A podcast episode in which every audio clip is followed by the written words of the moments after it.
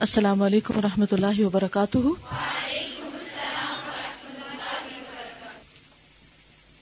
نحمد نسلی اللہ رسول کریم اما بعد، فاعوذ باللہ من الشیطان الرجیم، بسم اللہ الرحمن الرحیم، رب شرح لی صدری ویسر لی امری وحلل اقدتم من لسانی یفقہ قولی۔ فصل بارہ، نمبر ٹویلو۔ امید اور رجا کے لیے تین باتیں۔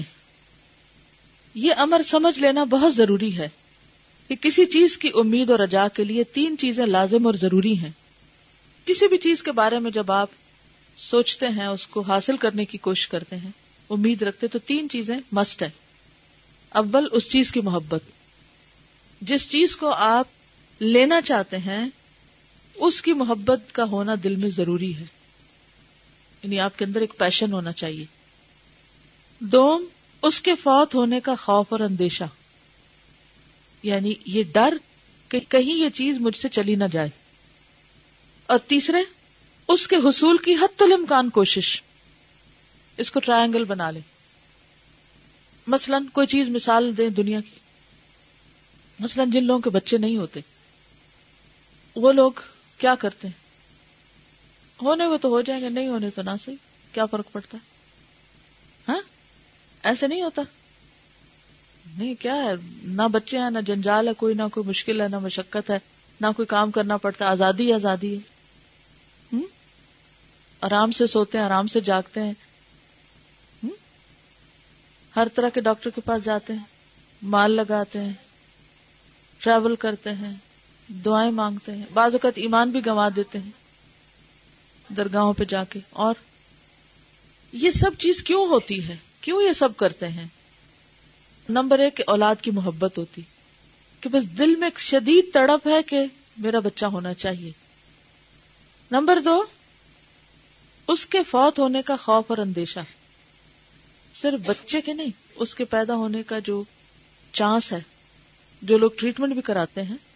تو آپ نے دیکھا ہوگا کہ اس میں بازو کا تو ڈاکٹر بتا دیتے ہیں کہ ہاں یہ پروگرس کرے گا یا بازوقت کہتے ہیں کہ چانسز بہت کم ہے تو وہ جو ناکامی کا خوف ہوتا ہے نا، وہ بہت پریشان کرتا ہے۔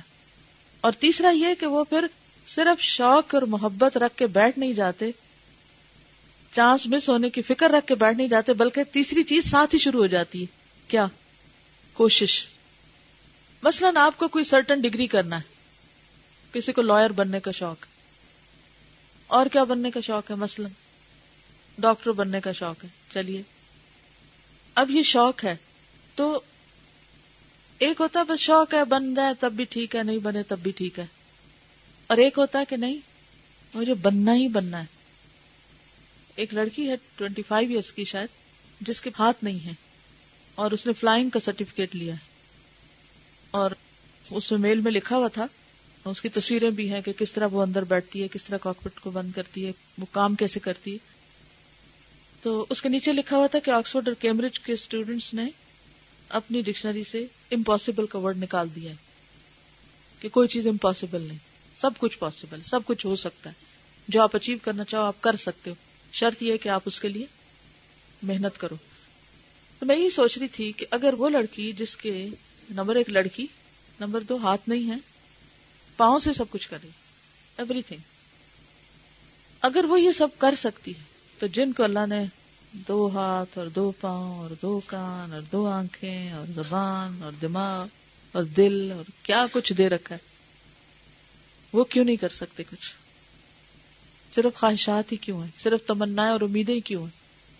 کاش ایسا ہو جائے، کاش ویسا ہو جائے، اور کرنا کرانا کچھ نہیں۔ تو دنیا کے معاملے میں بھی اور آخرت کے معاملے میں بھی۔ جب تک کسی چیز کی محبت نہ ہو، چاہت نہ ہو اور اس کے نہ ملنے کا غم نہ لگے۔ اس وقت تک انسان کوشش نہیں کرتا۔ اور اگر کوشش نہ کرے تو خالی محبتیں بھی کچھ نہیں کرتی۔ جس امید اور رجا میں یہ تین باتیں نہ ہوں، وہ محض امانی۔ قرآن میں پڑھا نا آپ نے؟ امانی۔ وشفل تھنکنگ وہ محض امانی یعنی وشفل تھنکنگ خیالی آرزو کے اور کچھ بھی نہیں۔ ظاہر ہے کہ امید اور رجا اور چیز ہے اور امانی و آرزو دوسری چیز۔ یہ دو مختلف چیزیں۔ ہر صاحب امید و رجا اپنی مطلوب چیز کے فوت ہونے سے خائف رہتا ہے۔ ایک مسافر جب سفر کا راستہ طے کرتا ہے، تو اسے دوران سفر میں منزل تک پہنچنے کا خوف رہتا ہے۔ کبھی آپ ٹریول کریں تو آپ کو یہ ہمیشہ ہوتا ہے نا، پتہ نہیں ہم پہنچیں گے یا نہیں، کہیں راستے میں ہی کچھ نہ ہو جائے، کوئی ایکسیڈنٹ نہ ہو جائے۔ وہ اپنی رفتار تیز کر دیتا ہے۔ اگر لیٹ ہو رہے ہو یا راستہ بلاک ہو کہیں، تو پھر کیا کرتے ہیں؟ مثلا آپ کا کہیں انٹرویو ہے، یا کوئی جاب کے لیے آپ کو کہیں بلایا گیا ہے، اور آپ گھر سے نکلے ہیں کہ راستے میں گاڑی خراب ہو گئی، تو اس کو کیا حال ہوتا ہے؟ کہتے ہیں، چلو کوئی بات نہیں، گھر چلتے ہیں۔ ہم کہہ دیں گے گاڑی خراب ہو گئی تھی۔ ان کا کیا جائے گا؟ ہاں؟ انہیں کوئی فرق پڑے گا جاب دینے والوں؟ وہاں تو اور بہت سے لوگ ہوں گے۔ آپ نہیں جاتے، نہ جائیں۔ اور لوگ لے لیں گے وہ جگہ؟ آپ فوری طور پر کیا کرتے ہیں؟ ٹیکسی۔ ٹیکسی نہ ملے تو کھڑے رہتے ہیں۔ اور میں کہہ دوں گا ٹیکسی نہیں ملی تھی۔ پیدل چل پڑتے ہیں۔ مختلف گاڑیوں کو ہاتھ دے دے کے روکتے ہیں۔ لفٹ لیتے ہیں۔ اس میں بھی رسک لیتے ہیں۔ اور پھر گاڑی دیکھتے ہیں بار بار۔ کہتے ہیں کہ تیز کرو گاڑی، تیز کرو۔ اس میں بھی رسک ہوتا ہے کہ کہیں ٹکر ہی نہ مارے اور بعض اوقات لوگ ایکسیڈنٹ بھی کر لیتے ہیں۔ یہ سارا کیوں رسک لے رہے ہیں؟ کیوں بھاگ رہے ہیں؟ کیوں پیسے خرچ کر رہے ہیں؟ کیونکہ آپ کو ایک منزل سے ایک چیز حاصل کرنے سے دلچسپی ہے، اس کی محبت ہے، اس کا شوق ہے آپ کے اندر۔ حضرت ابو حرارہ سے مروی ہے کیا حضرت صلی اللہ علیہ وسلم نے ارشاد فرمایا، من خاف ادلجا ومن ادلج بلغ المنزل الا ان سلعت اللہ غالیہ، الا ان سلعت اللہ الجنہ۔ ترمزی جو شخص منزل تک پہنچنے سے ڈرتا ہے، وہ پچھلی رات ہی سے سفر شروع کر دیتا ہے۔ یعنی ارلی مارننگ سورج نکلنے سے پہلے ہی چل پڑتا ہے۔ اور جو پچھلی رات سے سفر شروع کر دیتا ہے یعنی اگلا دن آنے سے پہلے ہی کام شروع کر دیتا ہے، منزل تک پہنچ جاتا ہے۔ آگاہ رہو، اللہ تعالیٰ کا دیا ہوا سامان بہت قیمتی ہے اور اللہ تعالیٰ کا دیا ہوا سامان جنت ہے۔ یعنی جنت دنیا کی ہر چیز سے زیادہ پریشیس ہے، زیادہ قیمتی ہے ایکسپینسو ہے۔ کتنی؟ کوئی مثال یاد ہے؟ جنت کی قیمت کتنی مہنگی ہے؟ جنت میں ایک میٹر بھر جگہ جو ہے، یہ کوڑا رکھنے کی جگہ جو ہے، پوری دنیا اور جو کچھ دنیا کے اندر ہے سونا چاندی، ہر چیز ان سب سے زیادہ قیمتی۔ ہر چیز سے زیادہ قیمتی۔ دنیا میں اگر ایک پلاٹ آپ کو خریدنا ہو کسی اچھے ایریا میں، کوئی گھر خریدنا ہو، پیسوں کی ضرورت ہوتی، اس کے لیے کیا کرنا پڑتا ہے؟ آسمان سے گرتے ہیں، محنت کرنی پڑتی ہے نا۔ جمع کرتے ہیں، اپنی بہت سی خواہشات قربان کرتے ہیں۔ اور پھر آپ پلاٹ لیتے ہیں۔ لیکن کتنے افسوس کی بات ہے کہ جنت میں چھوٹی سی جگہ یعنی آپ دیکھیں کہ یہاں سے لے کر وہاں تک، اس میں اس کی چوڑائی جتنی جگہ، اتنی ایکسپینسو ہے، اتنی ایکسپینسو ہے کہ پوری دنیا بھی آپ دے دیں تو آپ نہیں خرید سکتے، جبکہ پوری دنیا تو آپ کے پاس ہے بھی نہیں۔ تو اس کی قیمت کیا ہے؟ ایمان اور نیک عمل، اچھے کام۔ تو ایمان جو ہے، وہ ان سب چیزوں سے زیادہ قیمتی ہے۔ تو جو منزل تک یعنی جو جنت تک پہنچنا چاہے، وہ کیا کرے؟ ساری رات سویا رہے، یا فجر کے لیے اٹھے؟ صرف فجر کے لیے اٹھے یا پچھلی رات بھی اٹھے؟ مگر ہم تمنا کرتے ہیں، ہم کرتے تو نہیں۔ کبھی کوئی چیز ہمارے لیے آڑے آتی ہے، کبھی کوئی آتی ہے۔ کتنے لوگ ہیں جو جنت کی تمنا رکھتے ہیں، لیکن پچھلی رات نہیں اٹھتے۔ اگر نہیں اٹھتے تو تڑپ بھی کتنی ہے؟ کوئی پریشانی بھی ہے؟ پریشانی بھی کوئی نہیں۔ کتنی جسٹیفیکیشن ہے اپنے آپ کو دیتی، کتنا سیٹسفائی کر لیتے اپنے آپ کو۔ کہ میرے تو کام بہت ہیں اور میرے پاس تو وقت ہی نہیں۔ یا یہ کہ میں تو بیمار ہوں اور بیمار سے تو ویسے ہی بہت سی، یا اب تو بڑھاپا ہے۔ آپ نے دیکھو، بہت سے بوڑھے لوگ اٹھتے ہیں، برابر اٹھتے ہیں۔ بہت سے بیمار بھی اٹھتے ہیں۔ اور یہ جو پچھلی رات یعنی ایک رات پہلے سے ہی سفر شروع کر دیتے ہیں، تو اس کا مطلب دراصل یہ ہے کہ این جب سر پہ آتی ہے کوئی چیز، تو اس وقت نہیں کام شروع کرتے، بلکہ پہلے سے پلان کر کے رکھتے ہیں کہ کب کون سا کام کرنا ہے۔ آپ دیکھیں دنیا میں جب ہم نے کوئی ڈگری کرنی ہوتی ہے نا، تو ہم پلان کر لیتے ہیں۔ اتنے سال میں ہائی اسکول ہو جائے گا، اتنے سال میں یونیورسٹی ہو جائے گی، اتنے سال میں یہ ڈگری ہو جائے گی، پھر اس سال میں شادی کروں گا، اس سال میں میں جاب کروں گا جب جاب شروع ہوتی ہے تو پھر ہم کیا کہتے ہیں؟ اتنے سال میں مجھے اس گریڈ میں پہنچنا چاہیے اور اتنی سیلری ہو جانی چاہیے۔ اور کتنے فوکسڈ ہوتے ہیں۔ اور کسی چیز کو بیچ میں نہیں آنے دیتے، حتیٰ کہ بعض اوقات بیوی بچے بھی قربان کر دیتے ہیں لوگ۔ اپنی ذات کی بھی قربانی کر دیتے ہیں۔ لیکن اپنی وہ خاص مخصوص منزل تک پہنچ کے دم لیتے ہیں۔ ہم سب جنت کے شوقین ہیں، جس میں ایک گز جگہ جو ہے وہ پوری دنیا سے زیادہ مہنگی ہے۔ اور اس کے لیے کوئی بھی محنت نہیں، کوئی بھی کوشش نہیں، کوئی بھی تکلیف اٹھانے کو تیار نہیں۔ تو یہ اپنے آپ کو دھوکہ نہیں دے رہے؟ یعنی اللہ کی جنت بہت قیمتی ہے۔ خلاصہ یہ ہے۔ وہ صرف خیالوں سے نہیں خریدی جا سکتی۔ اللہ تعالیٰ نے امال سالے رکھنے والوں کے لیے امید اور رجا کو ضروری گردانا ہے۔ اسی طرح ان کے لیے خوف اور ڈر بھی لازمی قرار دیا ہے۔ اور یہ واضح رہے کہ خوف اور رجا وہی مفید ہے۔ جس کے ساتھ عمل سالے موجود ہو۔ ارشاد باری تعالیٰ ہے۔ ان الذين هم من خشيه ربهم مشفقون والذين هم بآيات ربهم يؤمنون والذين هم بربهم لا يشركون والذين يؤتون ما آتوا وقلوبهم وجلة انهم الى ربهم راجعون اولئك يسارعون في الخيرات وهم لها سابقون۔ سورة المؤمنون، آیت 57 ٹو 61 جو لوگ اپنے پروردگار کے خوف سے لرزاں رہتے ہیں۔ جنت کس کے لیے؟ جنت کے شوقین کون ہیں؟ جن کے دل میں اپنے رب کا ڈر رہتا ہے۔ جو لوگ اپنے پروردگار کی آیتوں پر یقین رکھتے ہیں کہ جو بات انہیں بتائی جاتی ہے، اس کو سچا مانتے ہیں۔ اور جو اپنے پروردگار کے ساتھ کسی کو شریک نہیں کرتے یعنی شرک نہیں کرتے، اور جتنا کچھ انہیں اللہ دیتا ہے، اس میں سے پروردگار کی راہ میں دیتے ہیں یعنی صدقہ خیرات خوب کرتے ہیں۔ اور پھر بھی ان کے دلوں کو اس بات کا کھٹکا لگا رہتا ہے۔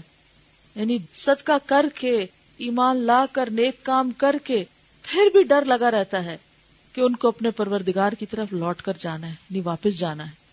یہی لوگ نیک کاموں میں جلدی کرتے ہیں اور ان کے لیے لپکتے ہیں۔ یعنی کوئی بھی نیک کام کر لے، وہ کبھی بھی آرام سے نہیں بیٹھتے کہ بہت ہو گیا۔ وہ مزید کرتے چلے جاتے ہیں۔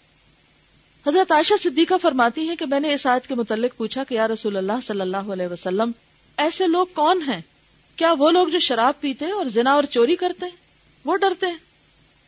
آپ نے فرمایا، لا ابنت صدیق ولكنهم الذين يصومون ويصلون ويتصدقون ويخافون الا يتقبل منهم اولئك يسارعون في الخيرات اے صدیق کی بیٹی، نہیں، ایسے لوگ نہیں۔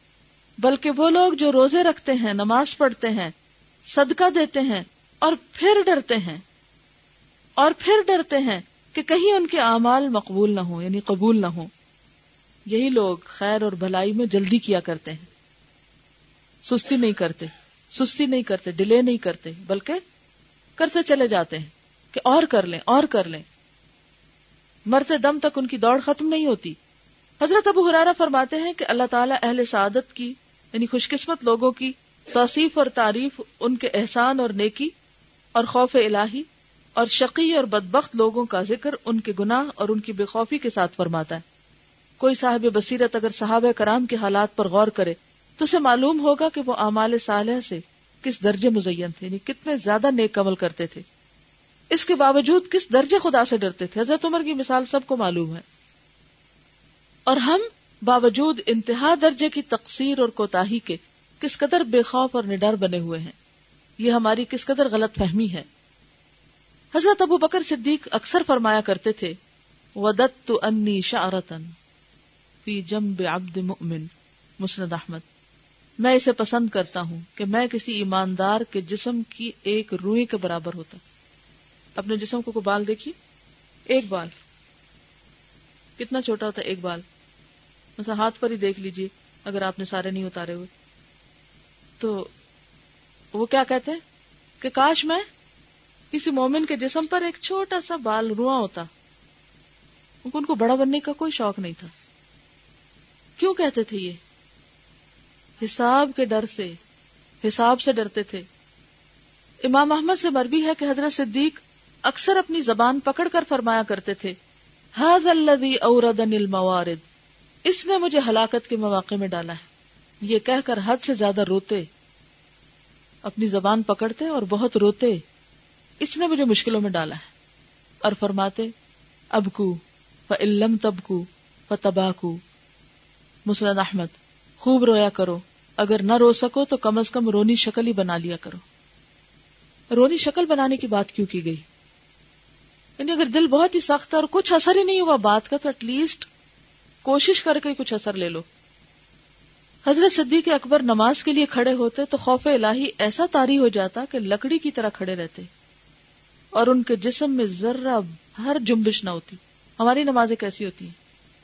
کبھی ایک پاؤں پہ کھڑے ہوتے ہیں، کبھی دوسرے پہ کھڑے ہوتے ہیں، کبھی پھر خارش شروع ہو جاتی ہے، کبھی دوبٹہ گر پڑتا ہے اور کبھی کوئی شور ہوتا ہے تو ادھر ادھر دیکھنے لگ جاتے ہیں۔ تو کل کا ٹارگٹ کیا ہے؟ کوشش کرنی کہ نماز میں بالکل ساکت سٹل کھڑے ہونے کی پریکٹس جس طرح یسٹرڈے کل میں آپ نے اللہ کی طرف پوری توجہ رکھنے کی کوشش کی، اسی طرح اس توجہ کے ساتھ بالکل سیدھے کھڑے ہونے کی کوشش کریں۔ ہلے جلے بغیر۔ اچھا بعض لوگ اگر کہیں تراوی پڑے کہ رات سنے تو وہ سب میں کھڑے ہو کے ہلنے لگتے ہیں، پوری سب کو ہلانے لگتے ہیں۔ کیونکہ وہ ایک وارث ہوتا ہے نا، دوسرے بھی ساتھ ہلنا شروع ہو جاتے ہیں اور پھر آگے سے آگے۔ سب خوشبو خراب ہو جاتا ہے۔ ایک مرتبہ ایک پرندہ آپ کے سامنے لایا گیا۔ آپ نے اسے ہاتھ میں پکڑا اور الٹ پلٹ کر دیکھا۔ پھر فرمایا کہ اس وقت تک کوئی جانور شکار نہیں بنتا اور کوئی درخت کاٹا نہیں جاتا جب تک وہ تسبیح الہی کو ترک نہ کر دے۔ یعنی تم پکڑے نہ جاتے اگر تم تسبیح کرتے۔ اس سے کیا پتا چلتا ہے؟ ہر لمحے ذکر۔ ذکر سے غافل نہیں ہونا۔ شیطان بھی کب حملہ آور ہوتا ہے؟ جب انسان ذکر سے غافل ہوتا ہے۔ کیونکہ بس قرونی ازکر کو جب تک بندہ اللہ کو یاد کرتا ہے، ذکر کرتا ہے، تو اللہ بھی اس کے ساتھ ہوتا ہے، اس کی مدد کرتا ہے۔ لیکن ہمارا حال یہ کہ جب کوئی مشکل آنے لگتی، اس وقت ہم کو ذکر یاد آتا ہے۔ تو جو شخص عام حالات میں ذکر کرتا رہتا ہے، مشکل حالات میں اس کی پھر جلدی سنی جاتی۔ ہے آپ کی وفات کا وقت قریب آیا تو حضرت عائشہ صدیقہ سے خطاب کرتے ہوئے فرمایا، یا بنیا انی اصبت من مال المسلمین هذه الاباء وهذا الحلاب وهذا العبد فاسرعي به الى ابن الخطاب۔ بیٹی، میرے پاس مسلمانوں کے مال میں سے یہ چیزیں ہیں۔ ایک ابا، ایک دودھ دونے کا پیالہ اور ایک غلام۔ تم اسے جلد سے جلد خطاب کے بیٹے عمر کے پاس پہنچا دو۔ خلیفہ تھے نا؟ تو خلیفہ ہوتے ہوئے انہیں کچھ چیزیں استعمال کے لیے دی گئی تھی کہ بحثیت خلیفہ تم یہ استعمال کر سکتے جیسے ہمارے ہاں جو لوگ گورنمنٹ میں ملازمت کرتے ہیں، ان کو بعض اوقات گھر دیا جاتا ہے یا گاڑی یا کچھ اور ایسی سہولتیں۔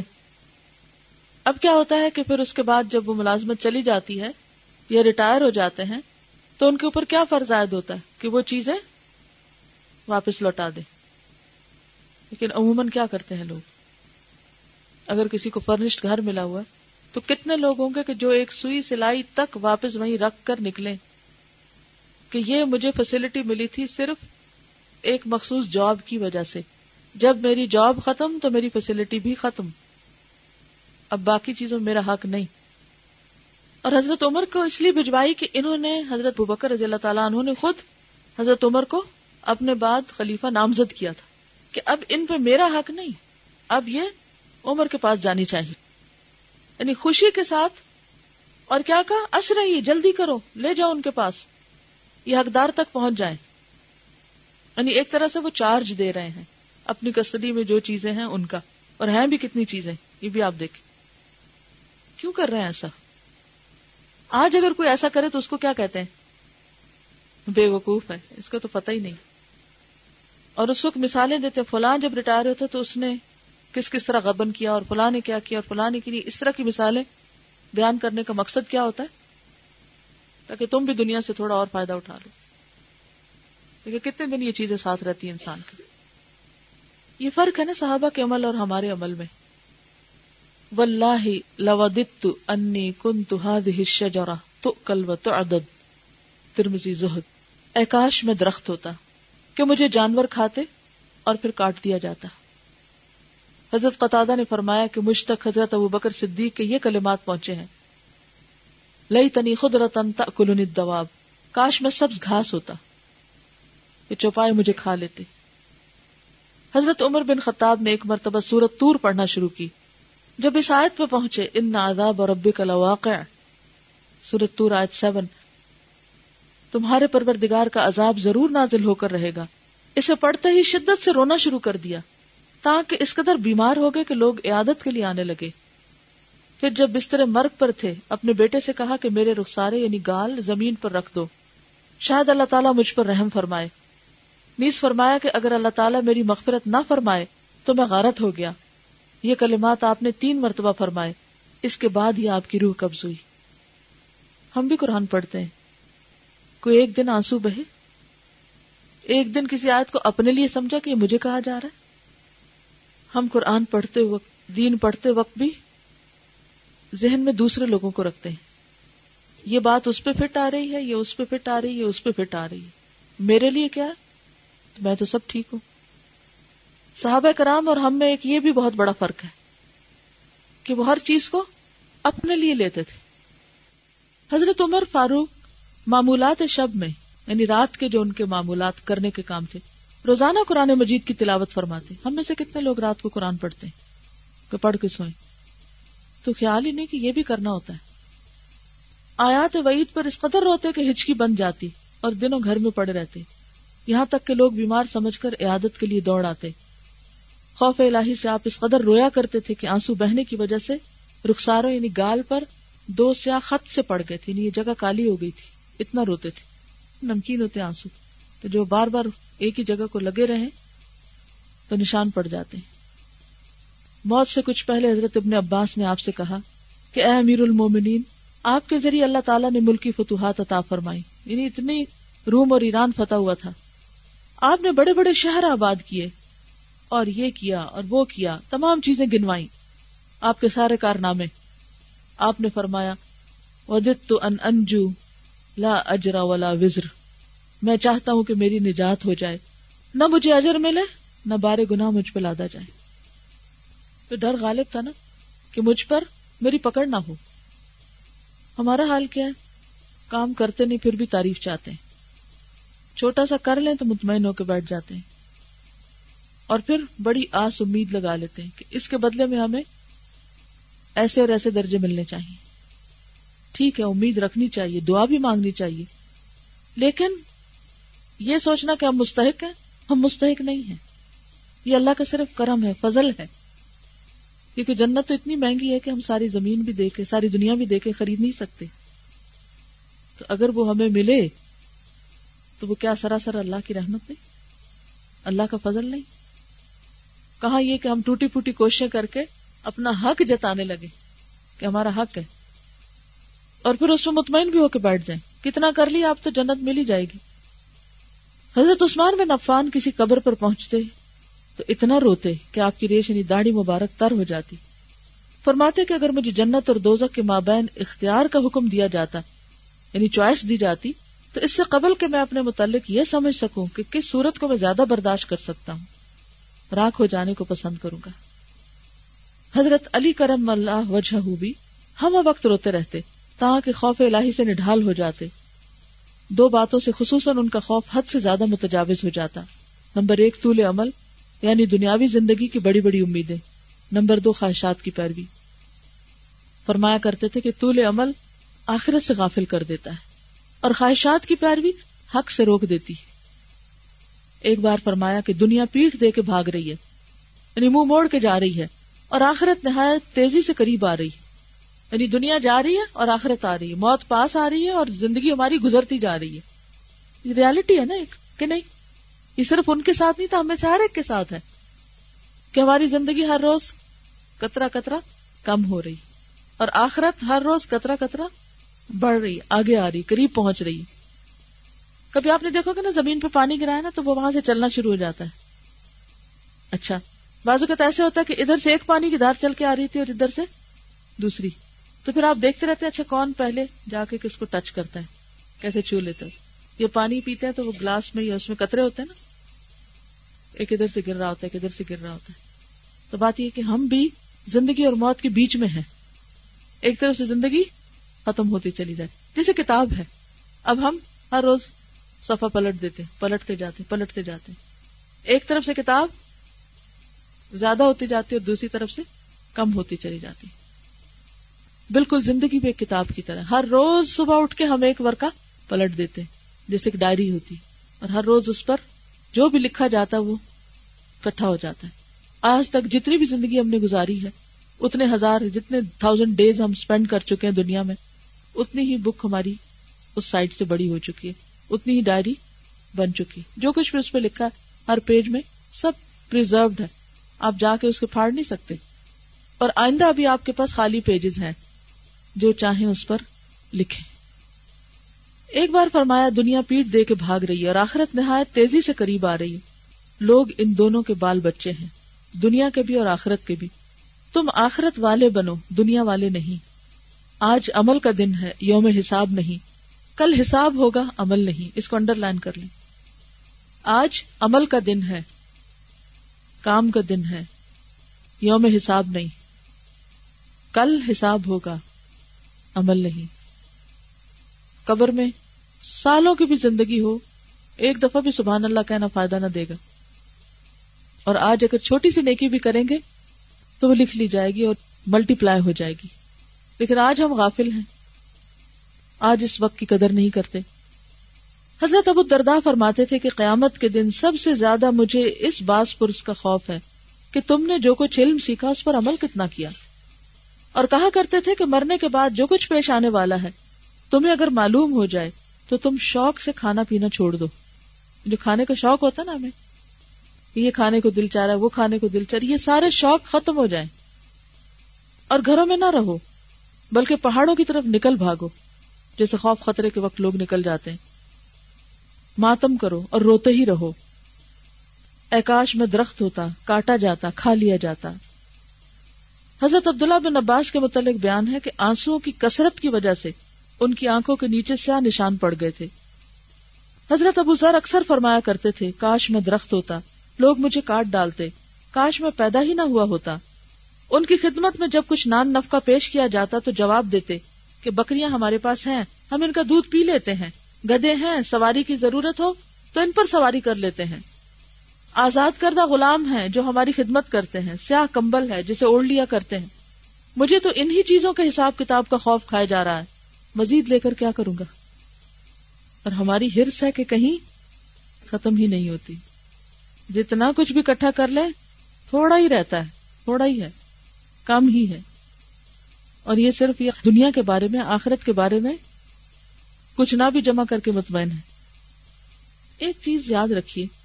جب کبھی آپ اپنی دنیا کے لیے کوئی چیز بنائیں، مثلاً آپ نے اپنے لیے بیڈ خریدا فار ایگزامپل بیڈ کور خریدا، کوئی فرنیچر خریدا، کوئی کپڑا خریدا، کوئی چیز بنائی، فوراً اس وقت سوچا کریں کہ یہ تو میں نے دنیا کے لیے بنائی ہے، آخرت کے لیے آج کیا بنایا ہے؟ وہاں کے لیے کیسا فرنیچر ہے؟ وہاں کے لیے کیسا کپڑا ہے؟ کیا کر سکتے ہیں؟ مثلاً زیادہ سے زیادہ پتا ہم کیا کرتے ہیں؟ زیادہ سے زیادہ۔ احسان جتاتے ہوئے۔ پرانے کپڑے کسی کو دے دیں گے۔ کہ چلو کیا ہے؟ جنت کما لیں اس سے۔ پرانا فرنیچر کسی پر احسان جتا کے اس کے پاس چھوڑ دیں گے۔ یہ تم استعمال کر لو۔ بڑے خوش ہوں گے کہ ہم نے جنت کما لی کیا رویے ہیں ہمارے؟ اپنی ہی آخرت کے بارے میں۔ کسی پر کوئی احسان نہیں۔ دنیا کے لیے تو بہترین رقم، مہنگی ترین چیز خریدنے پر بھی کوئی کوئی خوف نہیں، کوئی فکر نہیں جسٹیفائی کرتے ہیں کیوں اللہ نے دیا ہے، استعمال نہ کریں۔ ٹھیک ہے، کریں استعمال، لیکن ساتھ ساتھ یہ سوچیں کہ وہاں کے لیے کیا کیا۔ صحابہ کرام کی آمدنیوں کا بڑا حصہ کہاں جاتا تھا؟ ہم؟ اللہ کی راہ میں۔ ہماری آمدنیوں کا بڑا حصہ تعیشات میں۔ ایک کے بعد ایک دنیا کی چیز بناتے چلے جاتے ہیں اور دل ہے کہ بھرتا ہی نہیں۔ اور یہ سوچ بھی نہیں آتی وہاں کے لیے کیا بنایا۔ ہے اور اگر کچھ بنائے بھی، کچھ اکولی دیں بھی، تو کم تر درجے کا ہی دیں گے۔ لن تنالوا البر حتى تنفقوا مما تحبون۔ مگر وہ دل کہاں سے لائیں؟ دل ہے کہ مانتا ہی نہیں آخرت بنانے کو۔ فکر ہی ساری دنیا کی، غم ہی سارا دنیا کا ہے۔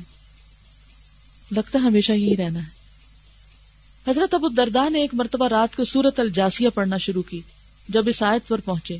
ام حسب الذین اجترحوا السیئات ان نجعلهم کالذین آمنوا وعملوا الصالحات۔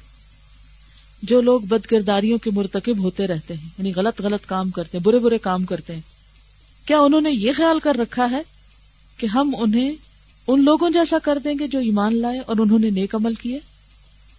اسے بار بار پڑھتے اور روتے تاکہ اسی حالت میں صبح ہو گئی۔ یعنی جو لوگ برے کام کرتے ہیں، کیا انہوں نے یہ سوچ رکھا ہے کہ ہم انہیں ان لوگوں کی طرح کر دیں گے جو ایمان لائے اور انہوں نے نیک عمل کیے؟ یعنی ہم کیا چاہتے ہیں، اس جنت میں جا کے رہے جہاں صحابہ کرام رہے، ان درجوں پہ پہنچے جہاں وہ پہنچے۔ لیکن نہ نماز ان جیسی، نہ روزہ ان جیسا، نہ صدقہ خیرات ان جیسا، نہ دین کے لیے کی جانے والی کوششیں ان جیسی۔ لیکن خوش فہمیاں کیا ہیں؟ کہ بڑی محبت ہے ہمیں ان سے، انہی کے ساتھ جا کے رہیں۔ تو ہم سب کو اپنی کوششوں پر بھی نظر ڈالنی چاہیے۔ حضرت ابو عبیدہ بن الجراح کہا کرتے تھے کہ اکاش میں بھیڑ ہوتا، میرے گھر والے مجھے ذبح کر کے میرا گوشت کھا لیتے اور میرا شوربہ پی جاتے۔ اس بارے میں اس قدر آثار موجود ہیں کہ تمام کو پیش کرنا دشوار ہے۔ یعنی مشکل ہے کہ ساری باتیں یہاں لکھی جائیں۔ صحیح بخاری میں تو ایک مستقل باب ہے۔ خوف المؤمن ان يحبط عمله وهو لا يشعر مومن کے خوف کا باب کہ کہیں اس کے اعمال اس طرح ساقت نہ ہو جائیں کہ وہ سمجھ بھی نہ سکے۔ یعنی مومن کا خوف کیا ہوتا ہے کہ جو ٹوٹی پوٹی نیکیاں کی ہیں کہیں وہ بھی ضائع نہ ہو جائیں۔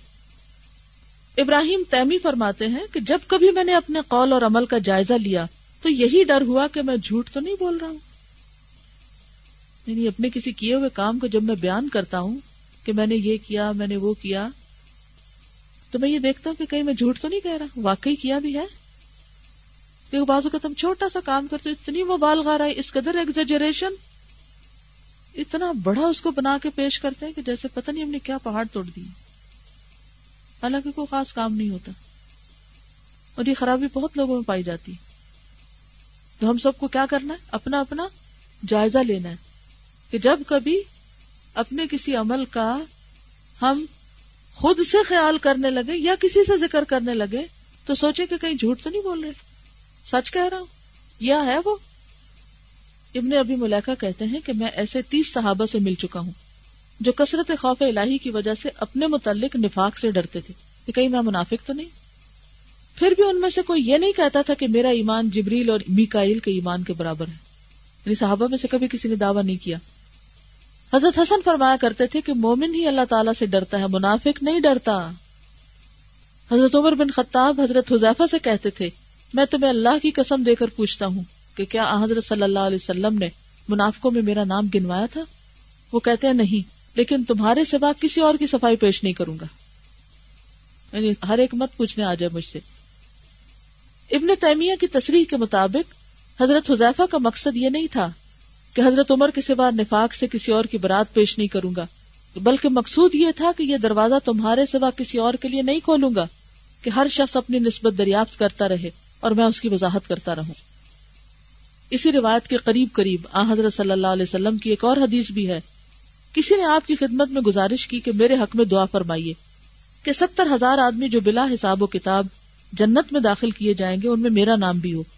آپ نے فرمایا اکاشا تم سے سبقت لے گئے یعنی اکاشا نے دعا کروائی اور آپ نے ان کے لیے کر دی۔ اس سے حضرت صلی اللہ علیہ وسلم کا یہ مقصد نہیں ہے کہ حقدار صرف اکاشا ہیں، بلکہ یہ کہ اگر اس کے لیے دعا کی جائے گی تو یکے بعد دیگرے بہت سے لوگ کھڑے ہو جائیں گے اور کہیں گے، ہمارے لیے بھی دعا فرمائیے۔